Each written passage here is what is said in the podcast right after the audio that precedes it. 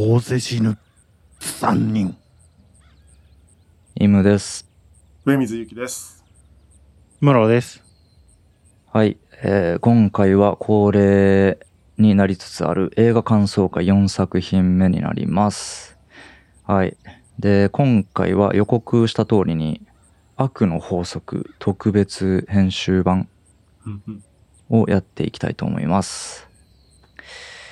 で、これはですね、ムロさんが選んだ作品なんですよね。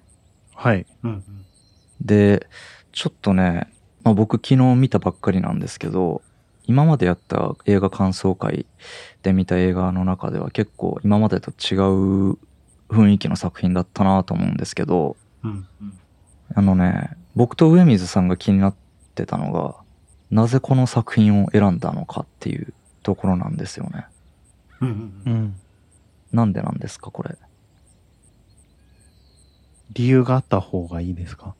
いやなくてもいいけど、数ある映画の中からこれうんがポンと出てきたそうそうそうそうじゃん。あるだろうなっていう。映画なんて無限にあるじゃん。うん。理由を知りたいですか？知りたいよ。うん、なんかちょっと違ったもん。世の中には知らない方がいいことがあるかもしれないってこの映画を通して思いませんでしたか？いや、その選んだ理由は別に知ってもいいことだと思いました。うんその、些細なうん。決断が取り返しのつかないことになっていくっていう映画だったでしょ？そうですね。確かに確かに。うん。みたいな気持ちに皆さんになっていただこうかなと思ってこの映画にを選びました。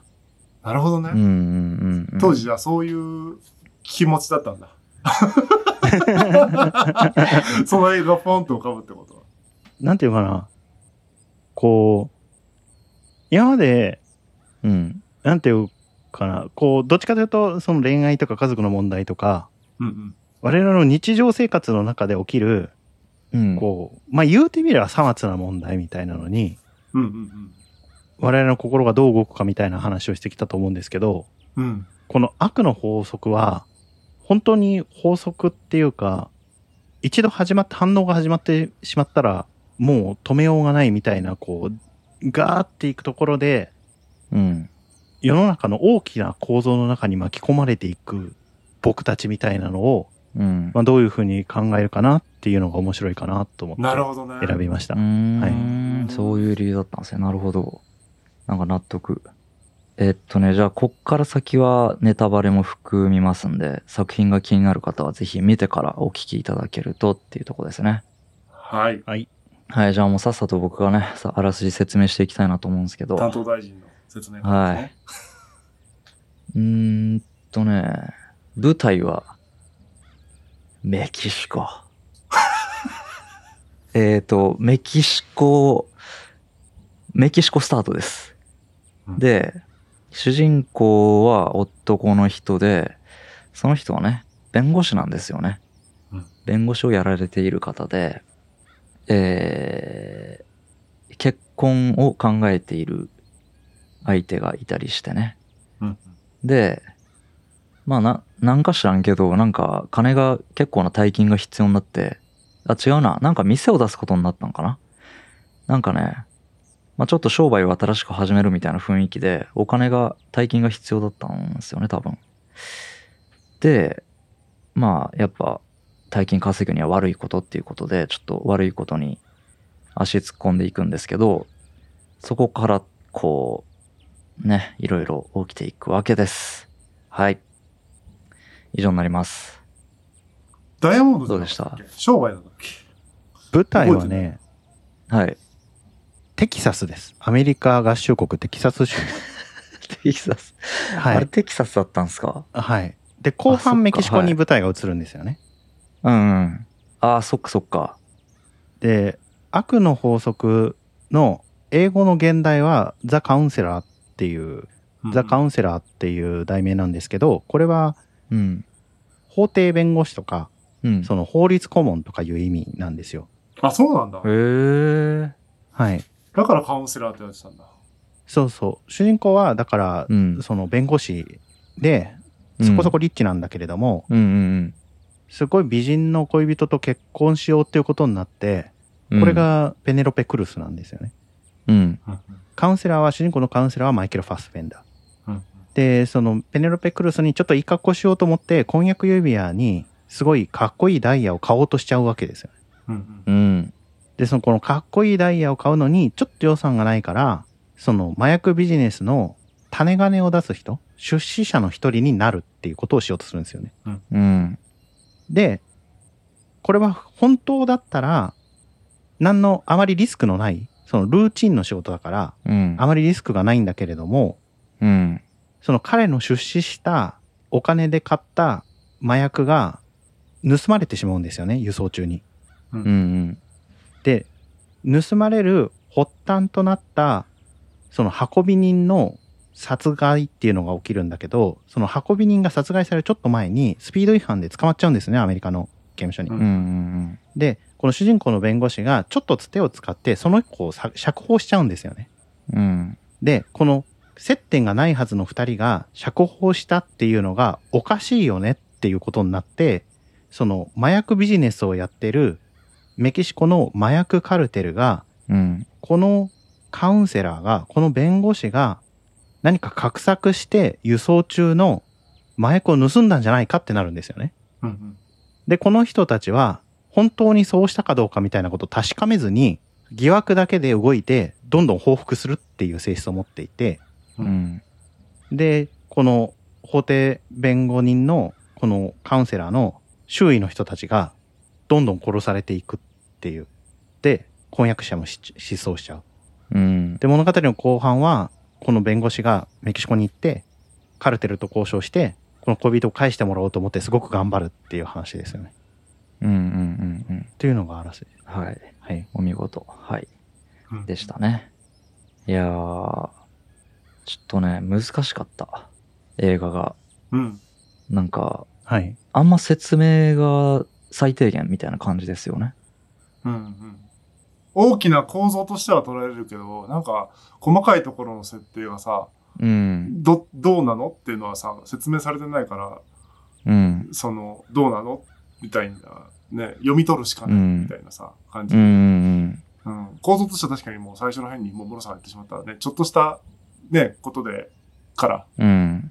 ものすごいストーリーにさ、意図せず巻き込まれていくみたいな人生あるよねっていううん。のの結構最低版のやつですよね、その、麻薬カルテルの、そっちの世界の中のさ、う。うんん渦に巻き込まれていくみたいなね、うん、感じですよね。ね。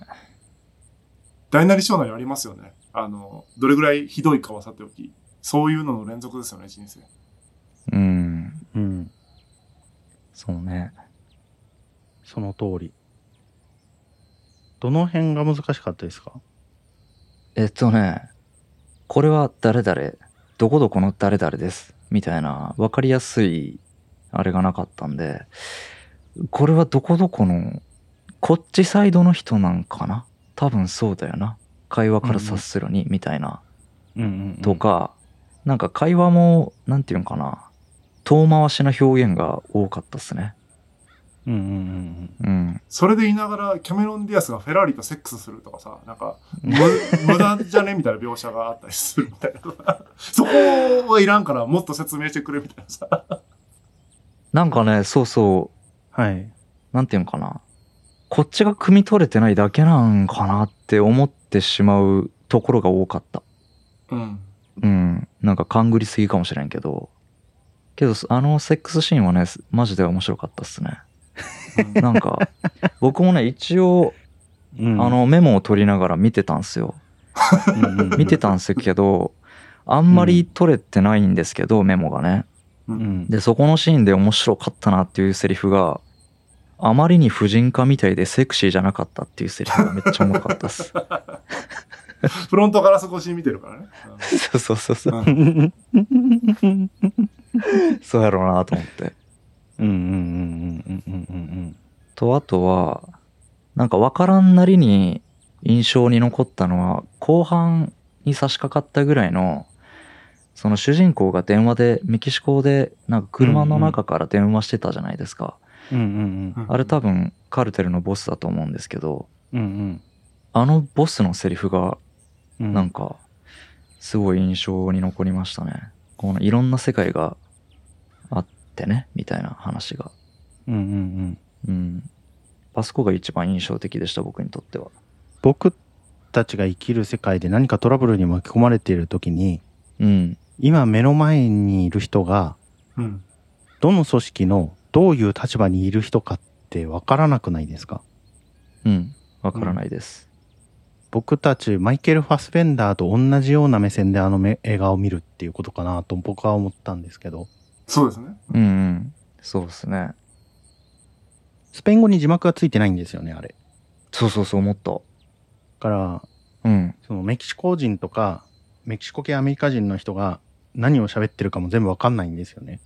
うんうん。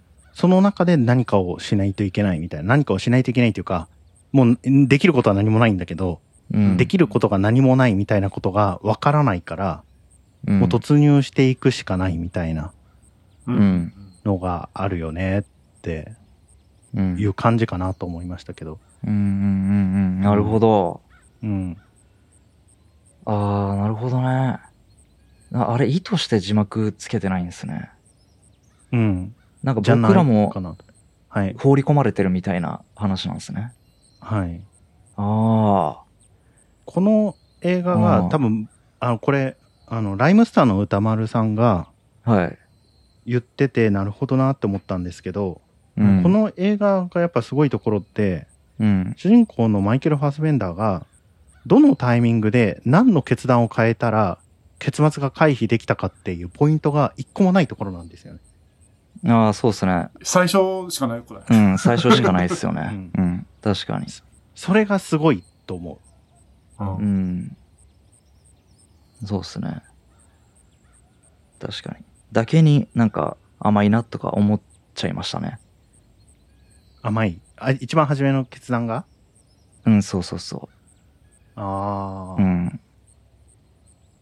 でもなんか、周りにもいますよ。まあ、ああいう 麻薬とかじゃないけどさ、ちょっとうん微妙な商品とかを、微妙っていうのはその、なんていうの、法的には OK だけど、なんか効果がどれぐらい証明されてるかよくわからんみたいなのを、うん自分は営業するのが得意だからっつって、すぐ代理店みたいになっちゃって、なんかう、うんん。すぐ物を売ってる人とかいるから、周りに。なんか大丈夫とか思うけど、なんかあった時にはもううね、ん。売った責任がやっぱさ、生じるじゃん。そんなの多分、わからない、わからないといううか、うんん。まさかそんなことになるとは、なんて、みじんも想像せず、儲かるな、みたいな感覚の人もやっぱ中には、世の中にはね、いいるんだろうね、と思うから、そうですね。この映画見た方がいいよ。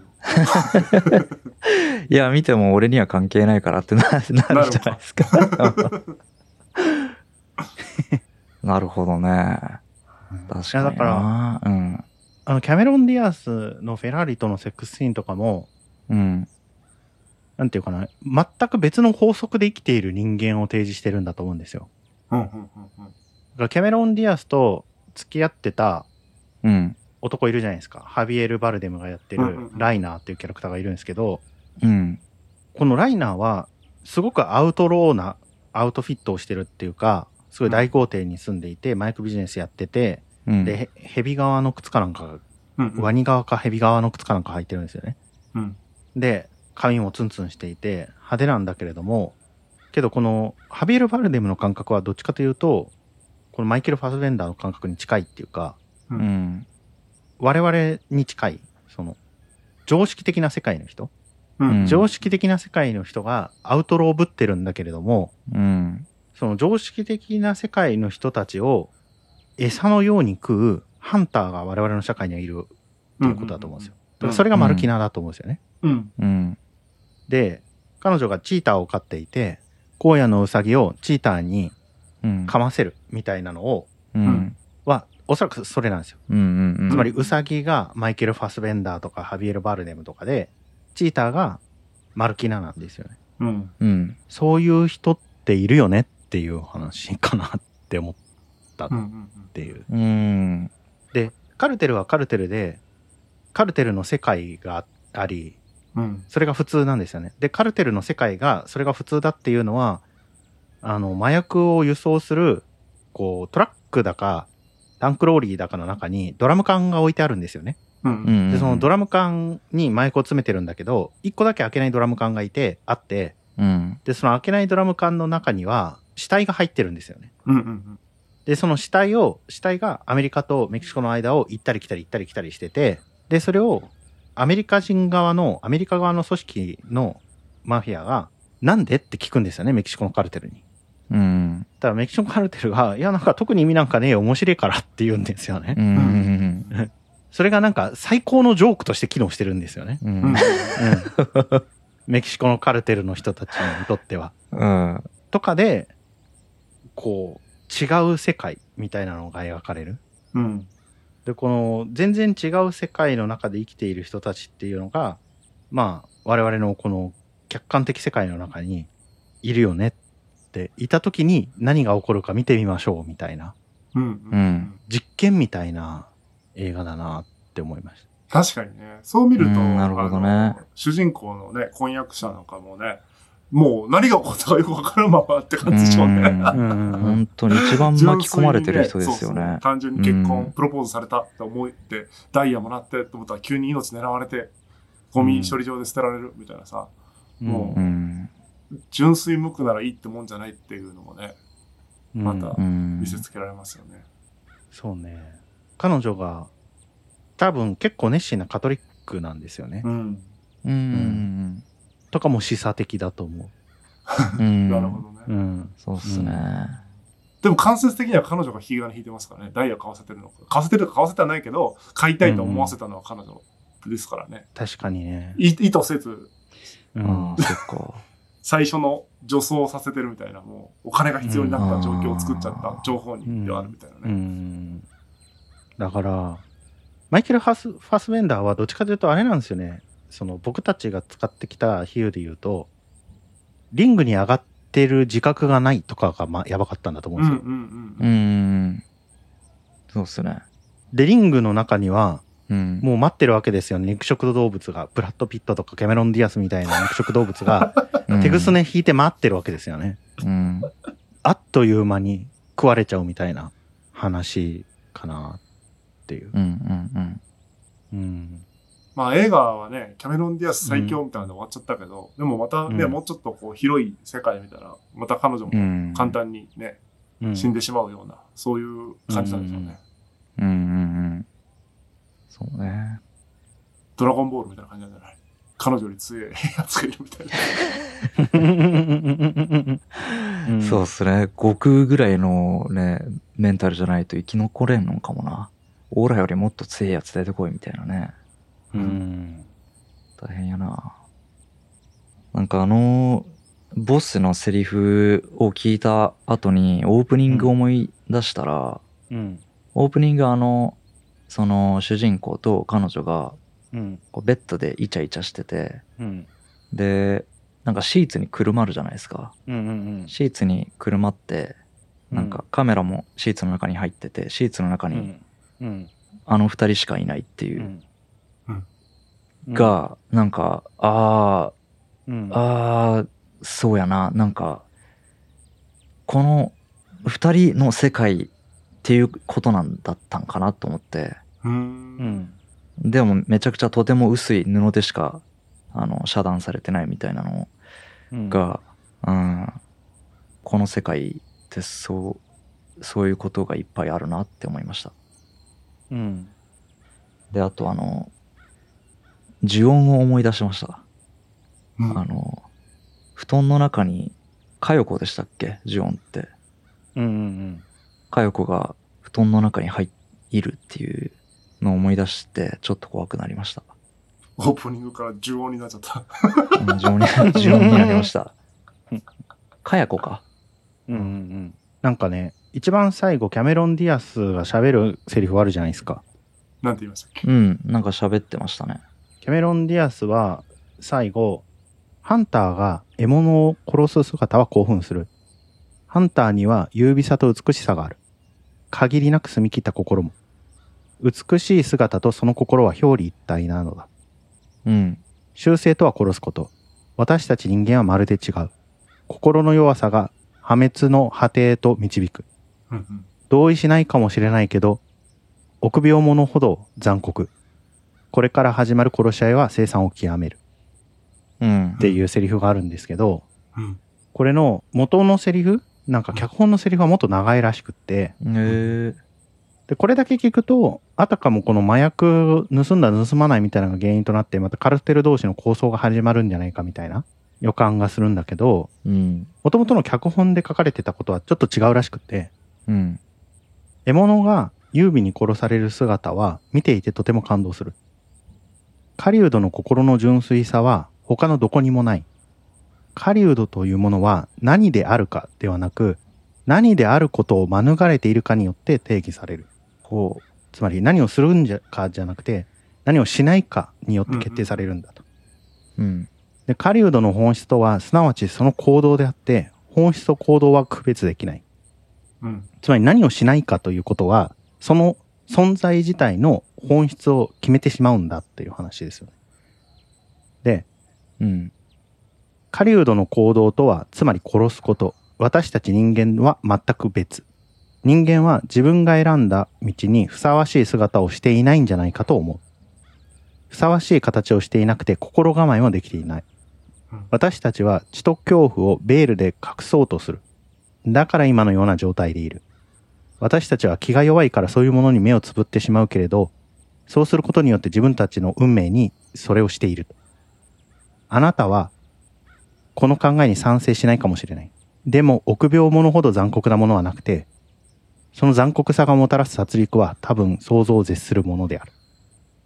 って言うんですよね。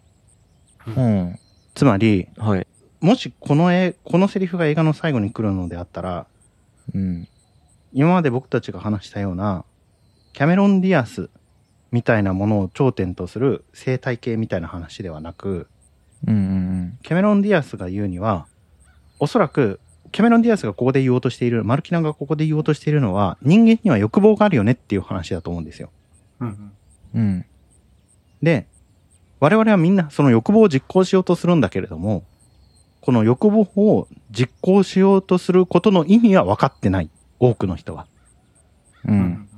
だからマルキナがチーターを愛するのは、マルキナはチーターのように自分の欲望とその欲望を実行することによって何が引き起こるかということを理解している。うんで、だからやるんだが、例えばマイケル・ファスベンダーとか、ハベル・バルデムとかは分かってないんだと。麻薬を使ってビジネスをするっていうことが何を引き起こすかっていうことが分かってないんだ。うんブラッド・ピットは分かっちゃいるんだが自分だけはどうにかなると思っている。うんそういうのは全部甘いんだと。うんそれは血と恐怖にを見たくないからといって目をベールで覆い隠してるのに等しいっていう話をしてるんですよね。うんなるほどで、我々は欲望を持ちそれを得たいと思うのであればうんみんなマルキナのようであるべきなんだ。人間はそのようであるべきなんだっていうセリフなんですよね、これ多分。うんうんはあ、うん人間すべてに言ってるってことですか？そうあるべきだとマルキナはね。ああうん。マルキナはそうだと思います。なるほどねうん。だから、転じて考えると、うんおそらくリドリー・スコットとか脚本家とかが考えていたのはうんでこのようなことっていうのが起きないようにするためには何が必要なのかっていうと我々の欲望を直視しうんそれを実行しないってことですよね。うんうんうんこの全てのシークエンスを押しとどめるこ避けることができた唯一のポイントつまりダイヤを買わないってことですよね。うん。ううん。んということに立ち戻って考えなきゃいけないんじゃないっていう映画だと思う。へえ、確かにねそういうメッセージがあったんですか。なあ、はい、面白い。はあ、なるほどね。なんか、やっぱあれですね。その複雑な、こう、背景も分かってのダイヤを買うなと、うん。普通に見てもダイヤを買うなって結論、同じ結論に至るじゃないですか。これおもろいですよね。うん。うん。いろいろ読んだら実はこれダイヤを買うべきなんだみたいな話じゃなくて、どっちみちうん浅く見ても深く見ても、ダイヤを買うなになってるっていうのがいい。うん。そういうことか。だからすごいメッセージがあった可能性ありますね。やっぱそれを、そういう意味は。ね。うん。分からなくてもわ結論というか主張は分かるみたいなさ。うんうんうんうんうんでより深く理解すると、よりうんその意味が分かるみたいなさ。うん。なんかダイヤを買うべきだったし、もう、なんていうのかな、世界線が全く想像できないもんな。うん。うん。全体的にどうしようもないもんな。うん。うん。でもなんかこれ、麻薬の売買であれば、うんうん。そらしない方がいいでしょうってことは分かりやすいと思うんですよ。うんうん。でも売上目標を達成するために客の車をゴルフボールで叩かなきゃいけないとかだったら、うん。結構多くの人はやるわけですよね。う。うんん。実際やってたわけですからね。でもあれも全く同じですよね。悪の法則の内部に絡め取られている。うん。つまり僕たちがこの法則に絡め取られるかどうかみたいな決断というのは非常に小さい領域では日々起きていて、うん。そのことについてうん。どう思いますかっていう感じじゃないかなって思いました。うん。そうね。そのことが何を引き起こすかは確かに、うん。その、全部は想定しきれないけど、人間だから、相当見落としはあるけど、やっぱり、ある程度想定しようとすることは重要な気がしますね。もしくはできないと思うんだったら、まあできる範囲の想定するけど、それ以上の部分は何が起こってもっていう、覚悟を決めるしかないみたいなさ、なっちゃうよね。やるんだったらね。うん。で、一方でやらないという、何もしないの世界っていうのはさ、このうん今の世界だとさ、価値がないとみなされるじゃん。うんうん。この資本主義社会上においてはさ、何もしない人イコール、何も支払われない人たちになりさ、生きていく術がないから、何かすることを強制されてるんだけど、何かをすると何かを引き起こ、その給料だけじゃなくて何かを引き起こすからさ、やっぱりそこうのんバランス超むずいよね。何かをさせられてるんだからうん何かをしないことを選ばないといけないみたいな。困った困ったコマ撮り姉妹ですね。うん、今日はこんなところかな。ですかね。えー、困ったね。難しいね、生きるってね。困った、困った、コマ撮り姉妹ですね。うん、姉妹ですね。はい。えー、でははい次回はですね、えー、次はですね、なんと漫画です。佐村弘明さんのお引っ越しという作品ですね。ひらがなでお引っ越し。これあの、対面収録の時に漫画とかもいいかもねっていう話になった時に出た作品ですね。短編なんでしたっけ？なんか言ってた気がする。短編ですね。うんうんうん。短編集ということで結構ハードルもね低いかと思います。ということでお楽しみに。こんな感じですかね。はい。はい。番組では皆さんからのお便りをお待ちしております。感想、普通のお便り、話してほしいネタなど何でも大歓迎です。X、旧ツイッターですね。なら、ハッシュタグヌニンでポストするか、概要欄に載せているメールやフォームでも大丈夫です。匿名希望の方はお便りフォームからどうぞ。ではまた次回も聞いてください。ありがとうございました。ありがとうございました。